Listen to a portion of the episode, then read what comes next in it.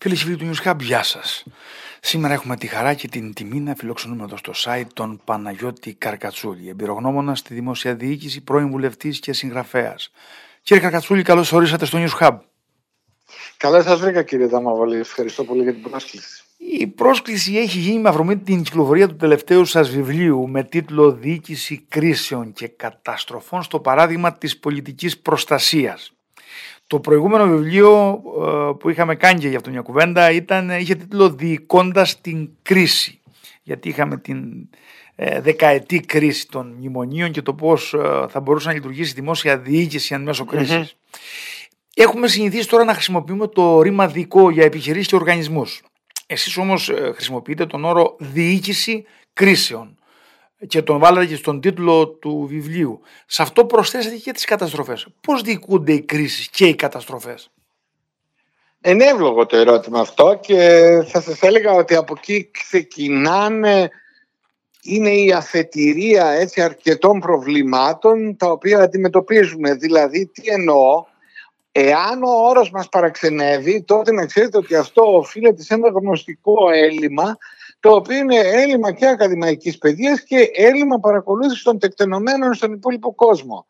Εννοώ ότι με τον όρο διοίκηση, γιατί δυστυχώς στα ελληνικά σε περίπου 20-25 χρόνια που συζητάμε για το management, δεν βρέθηκε άλλος όρος. Χρησιμοποιείται καμιά φορά ο όρος διαχείριση, αλλά αυτό σημαίνει άλλα πράγματα στα ελληνικά. Άρα ο σωστός όρος είναι διοίκηση. Η διοίκηση των κρίσεων, εάν το έλεγα στα αγγλικά είμαι σίγουρος ότι οι ακροατές σας θα καταλάβαιναν περισσότερα από ό,τι στα ελληνικά. Αν έλεγε δηλαδή κάποιος crisis management, γιατί περί αυτού πρόκειται, αμέσως θα καταλάβαινε κάτι που ήταν πολύ επίκαιρο τις δύο προηγούμενες δεκαετίες. Τι ήταν αυτό, ήταν ο τρόπος με τον οποίο επιλύονται οι κρίσεις ή σχεδιάζεται πώς μπορεί να προλάβεις μια κρίση, πώς αντιδράσεις σε μια κρίση. Αυτό ήταν ένα αντικείμενο το οποίο στηριζόταν στην εξής βασική παραδοχή, κύριε Δαμαβολίτη, ότι οι κρίσεις είναι φαινόμενα τα οποία παρουσιάζονται σποραδικά. Δεν έχουν δηλαδή μια συνέχεια, ούτε έχουν μια πολλαπλότητα τέτοια όπως μιλάμε σήμερα για τις κρίσεις. Τι ήρθε και προσθέθηκε. Πρώτον, άλλαξε σημαντικά το εξωτερικό περιβάλλον. Δηλαδή, οι κρίσεις, για λόγους που είναι άλλη κουβέντα, οι κρίσεις πλέον είναι συνεχείς και οι κρίσεις είναι πολλαπλές. Το 2022 το Collins Dictionary, αυτό είναι ένα από τα καλύτερα, τα πιο έγκυρα λεξικά εν πάση στην αγγλική γλώσσα, ανέδειξε τη λέξη perma-crisis, perma-crisis από το permanent crisis, δηλαδή μονιμοκρίση, ότι έχουμε μια κατάσταση προσπαθώντας να καταλάβουν τι συμβαίνει, γιατί οι κρίσεις διαδέχονται η μία την άλλη, φτάσαμε σε ένα poly-crisis, poly πολυκρίσεις, πολλαπλών κρίσεων. Αυτό τι σημαίνει επί της ουσίας, σημαίνει ότι εκεί που οι κρίσεις ήταν οριοθετημένες, δηλαδή έλεγες κρίση, φυσική καταστροφή, να γίνει ένας σεισμός, να γίνει μια πυρκαγιά, για παράδειγμα τώρα για το δικό μας σχηματισμό, έτσι τον ελληνικό. Όμως από την 11η Σεπτεμβρίου και μετά άρχισαν να παρουσιάζονται άλλες κρίσεις και ξαφνικά άρχισε ο κόσμος να σκέφτεται, ειδικά στις ΗΠΑ έγιναν πολλά τέτοια πειράματα, ότι τι κοινό έχουν οι κρίσεις. Για παράδειγμα, μια κρίση που σχετίζεται με μια τρομοκρατική επίθεση. Έτσι, και αυτό είναι μια κρίση. Και μια άλλη κρίση που είναι ένας τυφώνας. Τι κοινό έχουν; Το κοινό που έχουν είναι ότι οδηγούν σε απώλεια ζώων, σε καταστροφή περιουσιών, εδώ μπαίνει η έννοια της καταστροφής. Η καταστροφή δηλαδή είναι το αποτέλεσμα της αποτυχίας να διαχειριστεί κάποιος την κρίση και επειδή έχουμε πάρα πολλές τέτοιες αποτυχίες, οι κρίσεις και οι καταστροφές μπαίνουν μαζί σε ένα πακέτο γνωστικό αλλά και επιχειρησιακό, το οποίο λέει πώς μπορώ να τις αντιμετωπίσω. Τι μπορώ να κάνω για να τις αντιμετωπίσω. Άρα, για να κλείσω αυτή την απάντηση, μπορούν να αντιμετωπιστούν και οι κρίσεις και οι καταστροφές υπό την έννοια μιας τριπλής, ενός τριπλού αξιώματος. Πρώτον, ότι πρέπει να τις προλαμβάνεις, να κάνεις ό,τι μπορείς να τις προλάβεις. Δύο, αν δεν τις προλάβεις πρέπει να μπορείς να απομειώσεις τις επαχθείς συνέπειες που έχουν. Τρία, αν και αυτό το πράγμα δεν μπορέσεις να το κάνεις καλά, τότε να έχεις έναν αξιόπιστο μηχανισμό, ο οποίος να αποζημιώνει κατά το δυνατόν στο μέγιστο εκείνον τον άνθρωπο ο οποίος χωρίς υπετιότητα το ευλάφθη.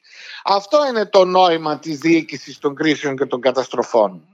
Θα, θα ξεκινήσω από την τελευταία λέξη που είπατε, τη διοίκηση. Επειδή έχετε διατελέσει και στην νομοπαρασκευαστική, έχετε διατελέσει βουλευτής.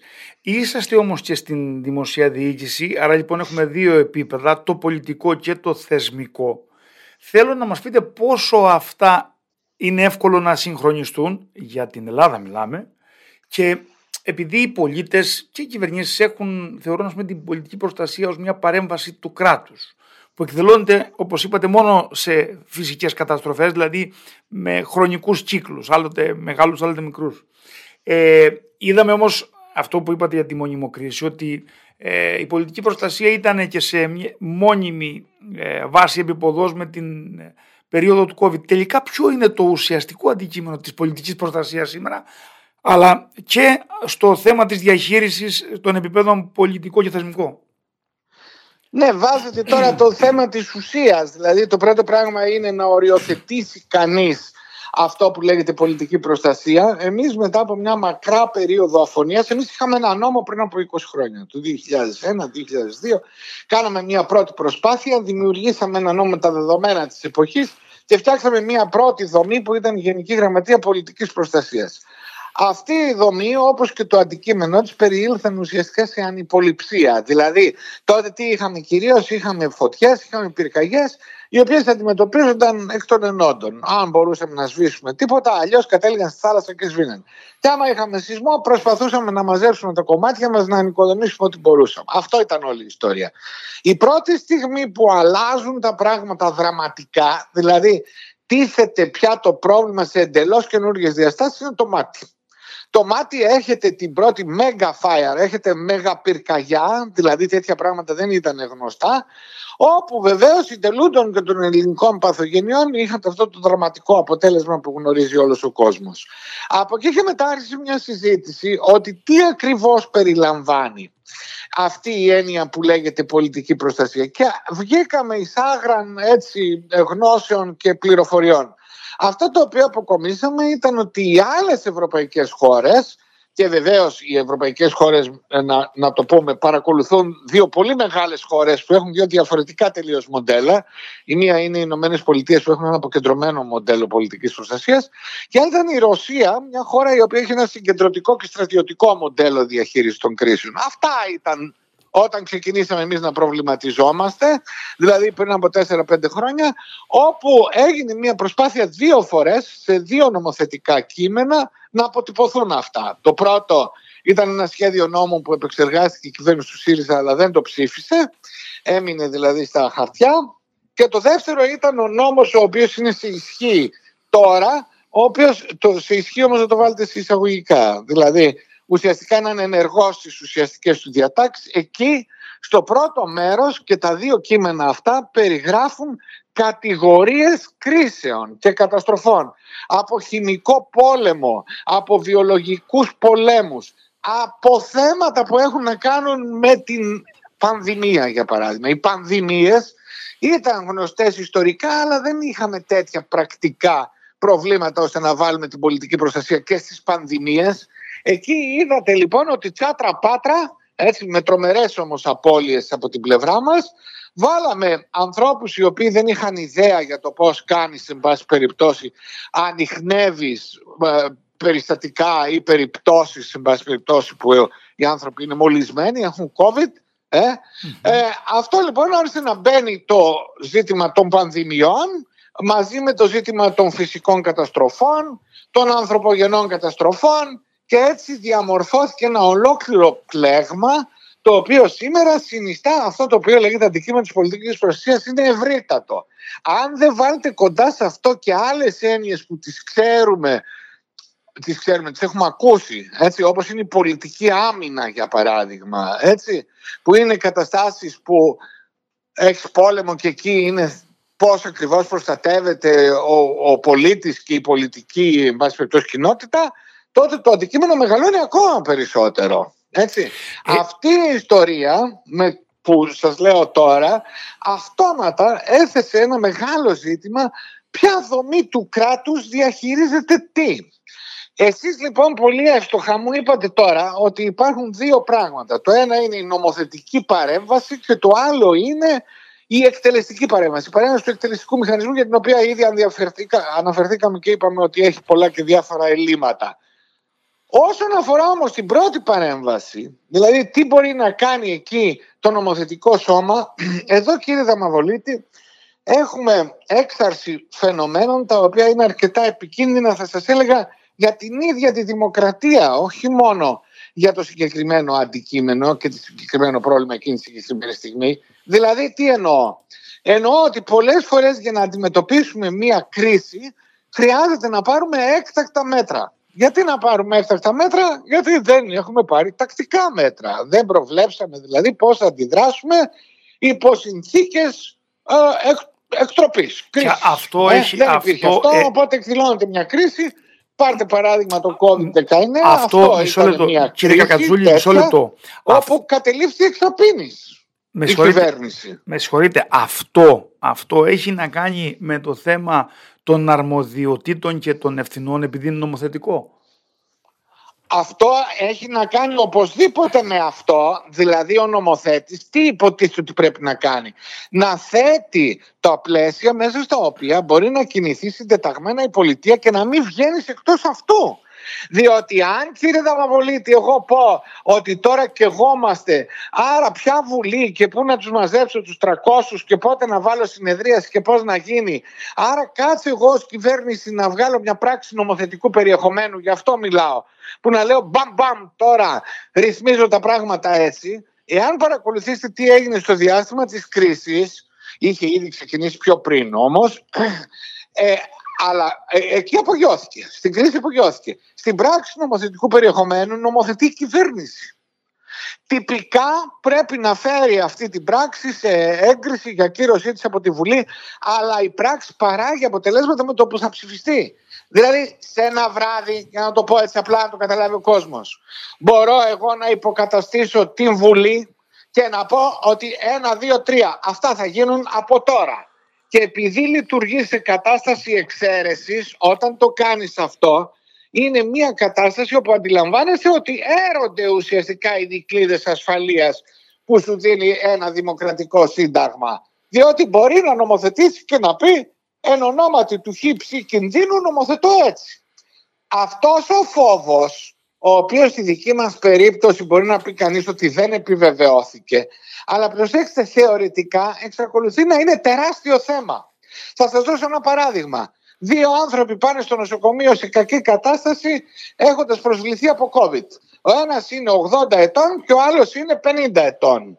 Μπορεί να ζήσει ο ένας από τους δύο αυτό το πράγμα το οποίο έγινε και στην Ελλάδα και θεωρήθηκε κατά κάποιο τρόπο ότι ήταν μια φυσιολογική κατάσταση αντιλαμβάνεστε ότι εδώ υπάρχει κάποιος εν προκειμένου ο γιατρός στο νοσοκομείο, ο θεσμός που λέγεται οργάνωση δημόσιας υγείας ο οποίος παίρνει αρμοδιότητες τις οποίες δεν του αξίζουν, δεν του αρμόζουν, δεν πρέπει να τις έχει, δεν μπορεί να τις έχει. Είναι δυνατόν να αποφασίσει ένας άνθρωπος πώς θα ζήσει ένας άλλος άνθρωπος και πότε θα πεθάνει ένας από τους δύο. Αυτό το τριάζει λοιπόν, ότι είμαι αναγκασμένος να κάνω τέτοιες δραματικές επιλογές. Αυτό σκεφτείτε τι κινδύνους περικλεί. Γι' αυτό θα δείτε ότι όλη αυτή η συζήτηση που γίνεται την περίοδο της κρίσης και τα χρόνια που επικολούθησαν επαναφέρει ουσιαστικά θεωρίες και τις ξαναφέρει στην επικαιρότητα που λέγονται βιοπολιτική, δηλαδή πλέον συνδέεται το δικαίωμα στη ζωή και στο θάνατο έτσι, με την ίδια την πολιτική. Και αυτό βεβαίως το ζει κανείς. Ή με το ποιος θα ζήσει, ποιος θα πεθάνει. Θανατοπολιτική κτλ. κτλ. Αλλά οι καταστάσεις όμως αυτές, οι ακραίες υποτίθεται που πρέπει να αποφεύγεις, δημιουργούν, ξέρετε, μεγάλους πειρασμούς στις εξουσίες. Δηλαδή είναι μεγάλος πειρασμός να μπορεί να το κάνεις, να κάνεις. Μπαίνει έντονα, ε, έντονα μπαίνει εκεί και το θέμα της ε, βιοειθικής για το πώς πρέπει να γίνουν πράγματα. Ε, δεν είναι προφανές, βεβαίως. Ε, ε, ε, μα, μα σκεφτείτε το αυτό το πράγμα τώρα, πώς το λέμε. Δηλαδή, καλείσαι να πάρεις αποφάσεις για τις οποίες δεν είσαι προετοιμασμένος, δεν ξέρεις τι είναι σωστό ή λάθος. Έτσι. Εκείνη τη στιγμή λοιπόν οι επιλογές είναι ε, ελάχιστες ή ανύπαρκτες έτσι, ή το ένα ή το άλλο και παίρνεις αποφάσεις για πράγματα για τα οποία στη συνέχεια πρέπει ή να απολογηθείς, να δικαιολογηθείς να καταδικαστείς ενδεχομένως και αντιλαμβάνεσαι ότι αυτό σε μεγάλη κλίμακα τι μπορεί να σημαίνει. Δηλαδή σας λέω το εξής. Για να βγούμε έξω στο COVID έπρεπε να συμπληρώνουμε ένα χαρτί το οποίο να λέει ότι πάω δίπλα, πάω απέναντι, πάω εδώ. Έτσι.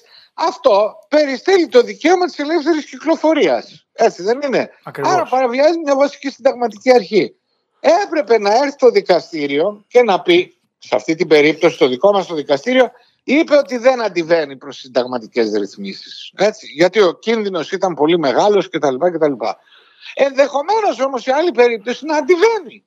Άρα το να παίρνει κάποιος τέτοιες αποφάσεις τόσο πολύ δύσκολες και περίπλοκες πάντοτε να ξέρετε ότι υπάρχει ένας τρομερός φόβος εκτροπής και παραβίασης βασικών θεμελιωδών αξιών του πολιτεύματος και βεβαίως αν πάτε να κλικ παρακάτω ότι υπάρχει θέμα εδώ πολύ μεγάλο διαφάνειας των πράξεων. Για... Αν δηλαδή εγώ κηρύσω σε έκτακτη ανάγκη ένα νομό ο οποίος πνίγει και πλημμύρισε κάηκε. Έτσι. Και τι σημαίνει αυτό; Σημαίνει ότι αναστέλλονται λειτουργίες του διοικητικού μηχανισμού, αυτό είναι ένα. Αλλά το δεύτερο είναι ότι μπορώ να κάνω, να αφήσω στην άκρη τους περιορισμούς και τους αυστηρούς κανόνες του δημοσίου λογιστικού και να κάνω εγώ απευθείας αναθέσεις για όποιο πράγμα νομίζω ότι είναι συναφές με την καταστροφή. Για... Δεν λέω ότι αυτό και καλά γίνεται. Λέω όμως οι κίνδυνοι, οι κίνδυνοι που υπάρχουν. Πολύ καιρό σε τέτοιες καταστάσεις είναι πάρα πολύ επικίνδυνο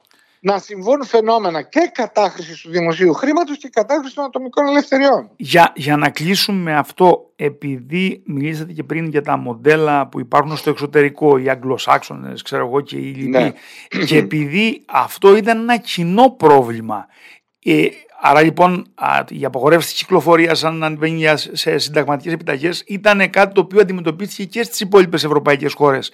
Ποια ναι. είναι τα δείγματα που έχετε από το εξωτερικό; Πώς θα το αντιμετώπισαν; Είναι, είναι, είναι, διαφορετικά γιατί συνάδουν με την κουλτούρα του κάθε λαού και την αντίληψη που έχει ο καθένας για τις ατομικές ελευθερίες. Δηλαδή σε χώρες που θα σας έλεγα δεν έχουν και σπουδαίες κατακτήσεις ή σπουδαία πράγματα να εμφανίσουν όσον αφορά την δημοκρατική λειτουργία και την κατοχήρωση των δικαιωμάτων. Να, για παράδειγμα, χώρες ε, ανατολικές ή εν πάση περιπτώσει χώρες ε, ε θα της Αφρικής ή χώρες μουσουλμανικές κτλ. κτλ. Εκεί όντως ε, μπορούσαν να περάσουν πολύ αυστηρά τέτοια μέτρα τα οποία σας λέω χωρίς να δημιουργήσουν να έχουν κάποιο κοινωνικό αντίκτυπο. Στις προηγμένες όμως χώρες σε αυτές που εμείς συμπεριλαμβανόμαστε όπως είναι οι ευρωπαϊκές χώρες ή οι χώρες ε, των ΗΠΑ κτλ. Ε, εκεί υπήρξε πολύ έντονος προβληματισμός και πολύ έντονες αντιδράσεις. Άρα προσέξτε, ενισχύθηκαν μετά από αυτά τα γεγονότα πολύ οι θεσμοί της διαφάνειας και του κοινωνικού ελέγχου. Πράγματα στα οποία εμείς υστερούμε καταφανώς κύριε Δαμαβολίτη. Είμαστε πολύ πίσω εμείς σε σχέση με αυτά. Αυτό τι σημαίνει, ότι μηχανισμοί οι οποίοι διασφαλίζουν τη διαφάνεια στο μέγιστο δυνατό βαθμό ξεκινάνε από το να πληροφορούμε τι μέλη γενέστε, δηλαδή ας σας δώσω ένα παράδειγμα για να συνοηθούμε. Στην Ελλάδα τα τελευταία 3, 4, 5 χρόνια. Έτσι. Άμα παρακολουθήσει κανείς νομοθετική παραγωγή, τι νόμοι έχουν ψηφιστεί έτσι, και πώς έχουν ψηφιστεί. Θα δει ένα ενδιαφέρον πράγμα. Θα δει δηλαδή ότι οι νόμοι που δίδονται σε διαβούλευση πριν πάνε για ψήφιση στο κοινοβούλιο, αυτό είναι υποχρέωση του νομοθέτη, έτσι. Υποχρεωτικά πρέπει να ανεβάζει το σχέδιο νόμου και να το δίνει σε διαβούλευση και να κρατάει τουλάχιστον 14 μέρες και ούτω καθεξής. Οι νόμοι λοιπόν αυτοί όλοι που ψηφίστηκαν παρουσιάζουν σε ένα πολύ μεγάλο ποσοστό, πάνω από 30% το εξής ενδιαφέρον. Μπαίνουν με κάποια άρθρα και βγαίνουν με πολλαπλάσια άρθρα. Δηλαδή μπαίνει ο νόμος στη διαβούλευση και έχει 20 άρθρα, βγαίνει από την Βουλή και έχει 50. Αυτό σας το λέω γιατί δείχνει έλλειμμα εδώ διαβούλευση, άρα έλλειμμα διαφάνειας. Ενώ οι καταστάσεις που ζούμε επιτάσσουν ακριβώς το αντίθετο. Δηλαδή επιτάσσουν να υπάρχει μέγιστη δυνατή διαφάνεια και μέγιστη δυνατή συνένεση. Γιατί το λέω αυτό; Γιατί η συνένεση που είναι το ζητούμενο αυτή τη στιγμή δεν είναι ιδεολογικό το ζήτημα, είναι και τελείως πρακτικό. Δηλαδή αν δεν συνδράμουν όλοι ο καθένας με το κάτι της του, δηλαδή να μετατραπεί ουσιαστικά ο καθένας από εμάς σε έναν έφεδρο, να το πω έτσι. Αν δηλαδή εκεί στην περιοχή που ζεις, στο χωριό που ζεις, δεν οργανωθεί η κοινωνία, η τοπική, να πει ότι κοίταξε να δεις, άμα συμβεί κάτι κακό, θα πρέπει τους γέρους και τα μωρά να τα πάρουμε και να τα πάμε εκεί. Πώς θα γίνει αυτό, πώς θα γίνει αυτό. Θυμάστε ότι φτάσαμε στο μάτι και ήταν η κατασκήνωση δίπλα, εν πάση περιπτώσει, από το, την περιοχή που κεγότανε και μέσα και ήταν παιδιά και δεν ήξερε κάποιος τι να κάνει, έτσι. Και με τη γνωστή ε, παράτολμη και ρηψοκίνδυνη, εν πάση περιπτώσει, στάση των συνελλήνων, κάποιος πήγε και τα απομάκρυνε. Αλλά αυτά, δηλαδή τα τοπικά σχέδια, να το πω έτσι με την επιστημονική του ορολογία, όπως το έλεγε ο νόμος που είναι σε ισχύ και δεν εφαρμόζεται. Τοπικά συντονιστικά σχέδια πολιτικής προστασίας και περιφερειακά σχέδια Αυτά για να υπάρξουν δεν είναι ε, το ζήτημα να γραφτούν σε ένα χαρτί. Είναι να μπει η ίδια η κοινωνία και να τα στηρίξει. Έτσι. Πώς θα τα στηρίξει, εάν συμμετέχει. Θα μου πεις, μα καλά, θα γίνουμε Ελβετοί. Δηλαδή, στην Ελβετία μέχρι τα 55, κάθε πολίτης δίνει ένα μήνα από τη ζωή του προκειμένου να συμμετέχει σε ασκήσεις. Τι ασκήσεις, τι φοβούνται αυτοί; Αυτά που μας συμβαίνουν. Γι' αυτό θα δείτε ότι σχετικά με άλλους είναι καλύτερα γιατί μπορούν να περιστύλουν ή να περιορίσουν περισσότερο τις ζημιές από τις κρίσεις που επισυμβαίνουν και τις καταστροφές. Αυτό είναι το θέμα μας σε σχέση με την πολιτική προστασία. Ότι σπάει ουσιαστικά τα όρια που ξέραμε μέχρι τώρα ότι ασκείται μια πολιτική. Δηλαδή τι ξέραμε, έχω στη Βουλή την πλειοψηφία, πάω ψηφίζω ένα νόμο και μετά από εκεί έχω και κάποιες δομές και παρακολουθώ και εφαρμόζω και κάνω ό,τι μπορώ. Αυτό τέλειωσε. Αυτό που σου λέει η πολιτική προστασία σήμερα και τίθεται κατεπηγόντως ως αίτημα της ίδιας της κοινωνίας γιατί έχει να κάνει πια με την προστασία της ζωής μας και των περιουσιών μας και της ζωής μας είναι ότι ή όλοι θα συμμετέχουμε ο καθένας κατά το μέρος που μπορεί αλλά εμείς δεν έχουμε κουλτούρα τέτοια διαμοιρασμού να μοιραστούμε πράγματα, έτσι.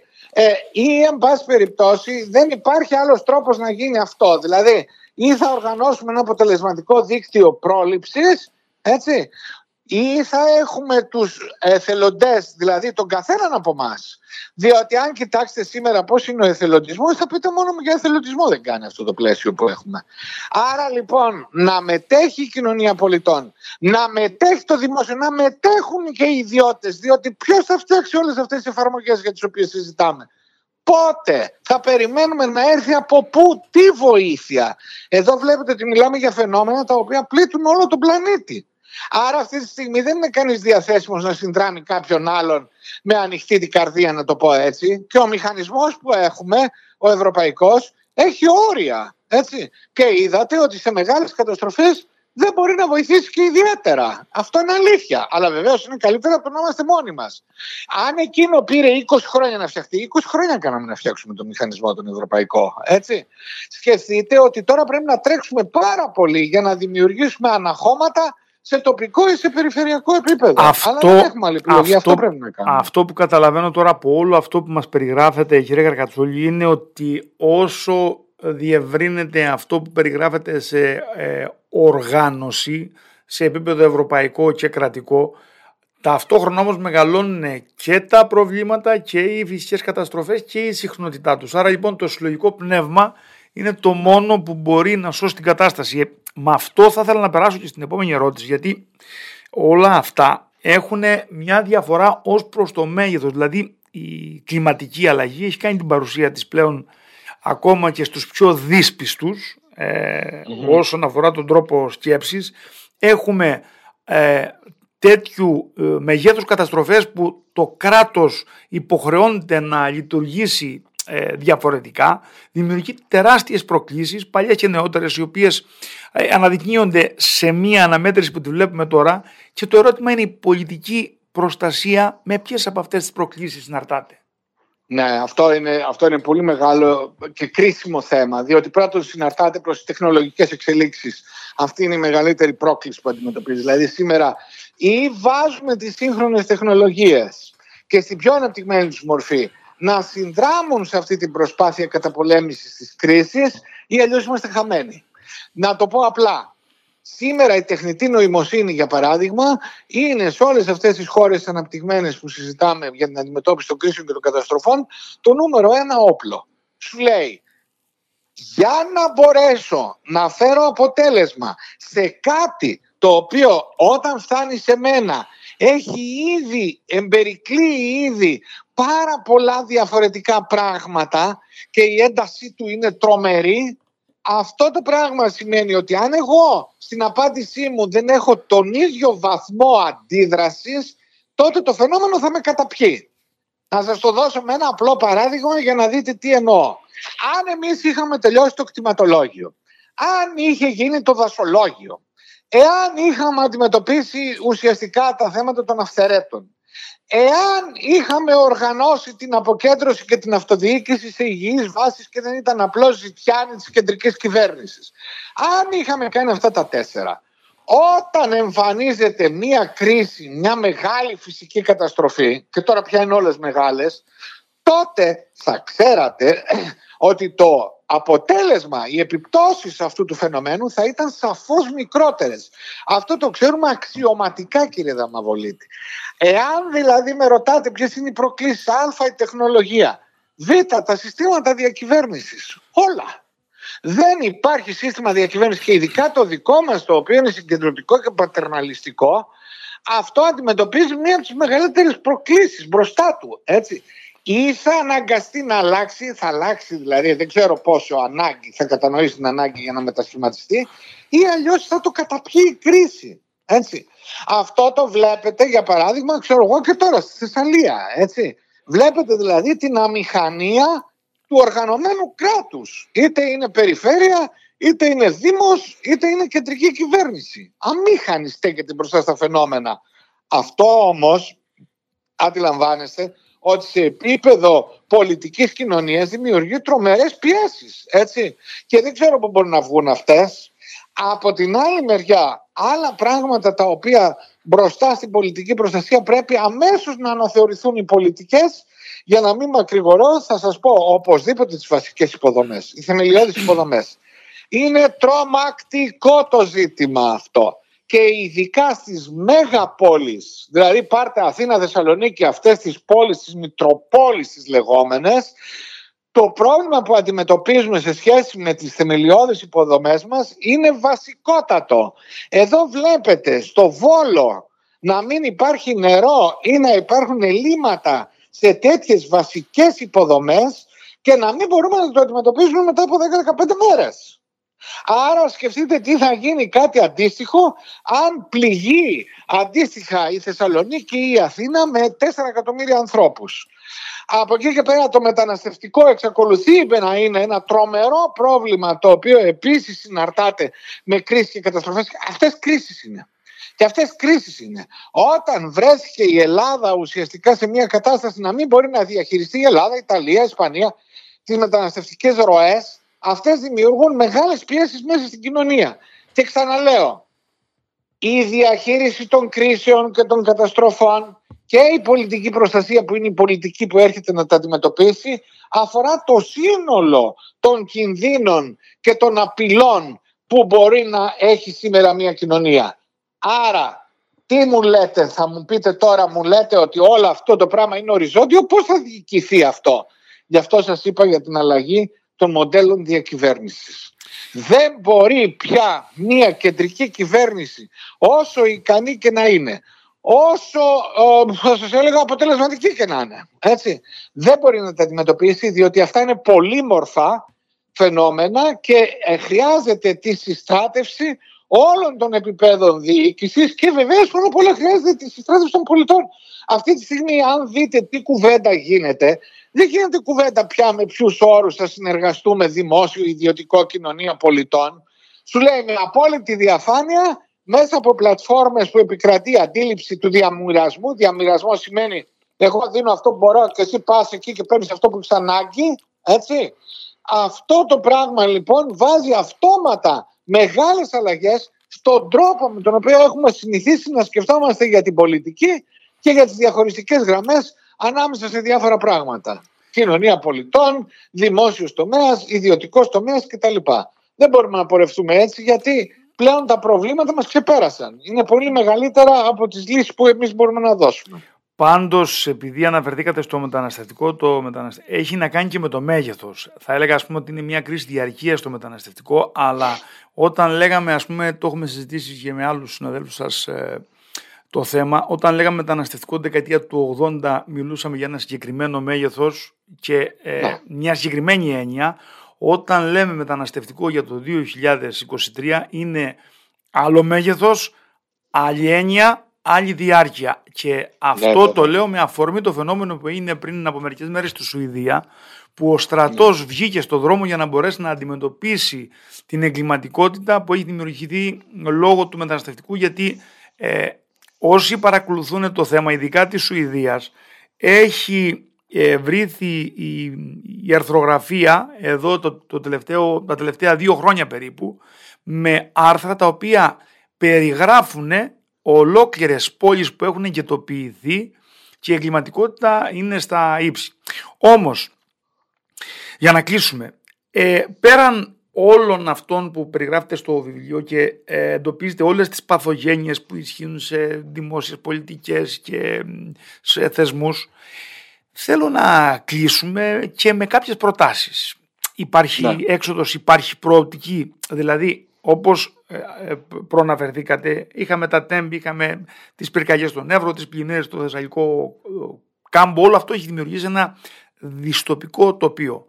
Στη μελέτη σας όμως αναφέρεστε και σε κάποιες προτάσεις πολιτικής που μπορούν να βάλουν την πολιτική προστασία πάλι σε ράγες. Πόσο ρεαλιστικές, θέλω να μας περιγράψετε, είναι αυτές ναι. οι προτάσεις για να απαιτηθεί η εφαρμογή τους; Πριν σας απαντήσω, θέλω μια υποσημείωση να κάνω σε αυτά που μόλις αναφέρατε. Η ένταση του φαινομένου, εσείς αναφερθήκατε στο μεταναστευτικό, όλα τα αντικείμενα που συναρτώνται με φυσικές καταστροφές ή με πολλαπλές κρίσεις, εδώ έχετε κοινωνική κρίση, έτσι, δείχνουν τα ίδια φαινόμενα. Δηλαδή δείχνουν να διωγγώνονται και να γίνονται απειλητικά για τις κοινωνίες. Αυτό είναι το, ο κοινός παρονομαστής τους. Έτσι, ότι ζούμε κρίσεις που γίνονται πολύ επιθετικές κρίσεις. Τώρα, τι μπορεί να κάνει κάποιος σε μια χώρα η οποία καθυστέρησε, δεν μπόρεσε, υστερεί κτλ. κτλ όπως είναι η δική μας. Το πρώτο πράγμα είναι να ξεκαθαρίσουμε δύο πολύ βασικά πράγματα. Το ένα είναι ποιος σχεδιάζει αυτή την πολιτική, ποιος δηλαδή αποφασίζει ποιο είναι το πλαίσιο μέσα στο οποίο θα κινηθούμε και εδώ αυτό είναι πολύ σημαντικό γιατί έχουμε φαινόμενα κρισιακά. Είναι βρισκόμαστε σε πόλεμο, πώς να το πω. Δεν μπορεί να είναι 15 στρατηγοί να δίνουν εντολές. Αυτό είναι το πρώτο. Δεν το έχουμε λύσει. Στη δική μας περίπτωση έχουμε κάνει πειράματα. Δηλαδή είχαμε μια Γενική Γραμματεία Πολιτικής Προστασίας, τη μετασχηματίσαμε σε Υπουργείο, δεν τράβηξε ως Υπουργείο, δημιουργήσαμε άλλη δομή από πάνω της, στο Πρωθυπουργό, πια στην Προεδρία της Κυβέρνησης, έχουμε Υφυπουργό μόνο για τις αποζημιώσεις, βάλαμε κάποιους να είναι support, αρχίσαμε μια συζήτηση για τα δάση, σταματήσαμε τη συζήτηση, ξαναμπήκαμε σε μια άλλη κουβέντα. Γενικώς εμείς με αυτό το θέμα της οργάνωσης δεν τα πάμε καλά. Εδώ τα πράγματα για μένα είναι σαφή. Υπάρχει μόνο μία απάντηση με δύο εναλλακτικές όσον αφορά το σχεδιασμό της πολιτικής, έτσι. Και μετά θα σας πω και για την εφαρμογή της. Ή θα γίνει ένα πολύ ισχυρό Υπουργείο, πράγμα το οποίο είναι αδύνατο ή είναι δύσκολο. Προσέξτε μία εναλλακτική εδώ που ακολουθείτε σε άλλες χώρες όχι δυτικές, είναι η στρατιωτικοποίηση της πολιτικής προστασίας. Ε; Δείτε, ακόμη και στην Ισπανία έχουμε τέτοια πράγματα. Δηλαδή, αναλαμβάνει το Υπουργείο Άμυνας ουσιαστικά να κάνει αυτή τη δουλειά. Εδώ όμως, προσέξτε, είναι οι ιδιαιτερότητες τέτοιες που το Υπουργείο Άμυνας δεν μπορεί, γιατί έχει ένα συγκεκριμένο αντικείμενο που είναι ο πόλεμος, η προστασία των εξωτερικών εχθρών κτλ. Πάντως, Σκεφτείτε ότι σε όλες τις χώρες του κόσμου δημιουργήθηκαν ad hoc υπουργεία τα οποία περιέλαβαν διάφορα αντικείμενα που τώρα και σε εμάς είναι σκόρπια. Δηλαδή, αν θέλω να έχω ένα ισχυρό υπουργείο ή αν δεν μπορώ τότε να έχω μια ισχυρή δομή στον Πρωθυπουργό, τότε αυτή θα πρέπει να περιλάβει αντικείμενα που σήμερα είναι σκόρπια. Δηλαδή, τι μάθαμε από τα τέμπη, μάθαμε α, ότι δεν μπορεί να έχεις ένα αντικείμενο πολυδιασπασμένο. Δηλαδή, δεν μπορεί να είναι υπεύθυνος και ο παραχωρησιούχος, αυτός που έχει τα τρένα ή αυτός που έχει την Αττική Οδό, το ίδιο πράγμα είναι. Δεν μπορεί να είναι και το Υπουργείο Μεταφορών, το οποίο είχε πλάνο αλλά δεν εφαρμοζόταν, δεν μπορεί να είναι και ο τοπικός εκεί. Άρα λοιπόν αυτό το πράγμα, ποιος είναι υπεύθυνος και το τι ισχύει για αυτή την πολιτική, εδώ είναι νευραλγικό. Το κέντρο, δηλαδή το στρατηγικό επίπεδο είναι το πρώτο. Το δεύτερο είναι η πολυεπίπεδη διακυβέρνηση στην οποία αναφερθήκαμε. Η σχέση δηλαδή μεταξύ κέντρου, περιφέρειας, αυτοδιοίκησης που είναι στην προκειμένη περίπτωση θέμα ζωής και θανάτου για μας. Έτσι.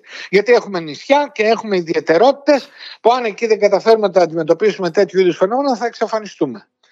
Το τρίτο επίπεδο είναι να μπει πλέον ο ιδιωτικός τομέας γιατί πώς μπαίνει ο ιδιωτικός τομέας; Μπαίνει σε δύο επίπεδα. Το ένα είναι με τι μέσα αντιμετωπίζουμε την κρίση με τι μέσα, τι χρησιμοποιούμε δηλαδή για να την αντιμετωπίσουμε. Έτσι. Αυτή τη στιγμή για παράδειγμα τα drones ή τέτοιες μηχανές που σου ενημερώνουν έγκαιρα και σου λένε ότι πρόσεξε εκεί θα συμβεί αυτό ή βλέπω εκείνο ή βλέπω το άλλο ε, είναι σε πρώτη γραμμή. Αλλά εμείς εκεί υστερούμε αρκετά. Έτσι. Έχουμε μείνει πίσω δηλαδή στην ανάπτυξη τέτοιων τεχνολογιών και βεβαίως το θέμα του εθελοντισμού. Δηλαδή όσο να συνδράμει ο ιδιωτικός τομέας, όσο και να πλουστεύσει τις διαδικασίες που μπορεί να έχουν σχέση με την ασφάλιση των περιουσιών ή με διάφορα τέτοια πράγματα.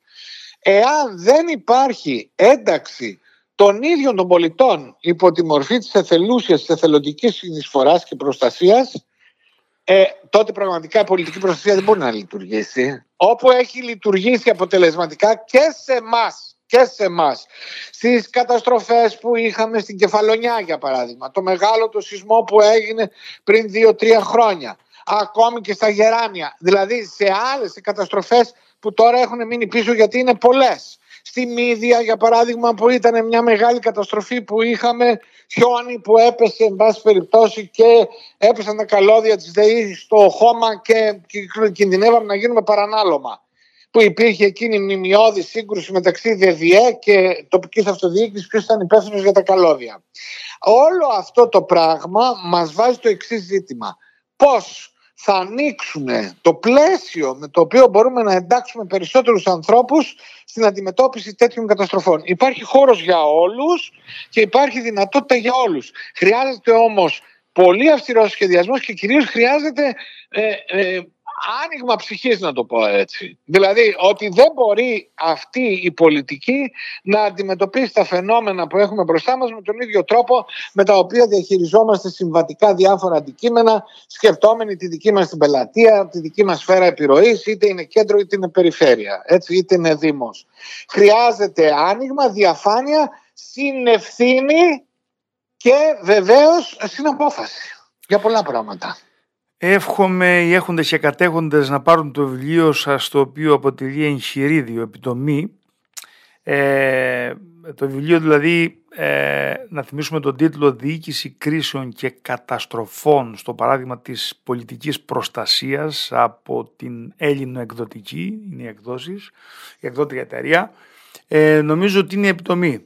Εμείς ευχόμαστε κύριε Κακατζούλη να είναι καλοτάξιδο το βιβλίο σας, οι, οι φίλοι ακροατές περισσότερα στα βιβλιοπολία από την Ελληνοεκδοτική και ε, αευχής έργο θα ήταν να μπει σε ανθρώπους υπεύθυνους, στη βιβλιοθήκη ε, ανθρώπων υπεύθυνων και να εξεταστεί.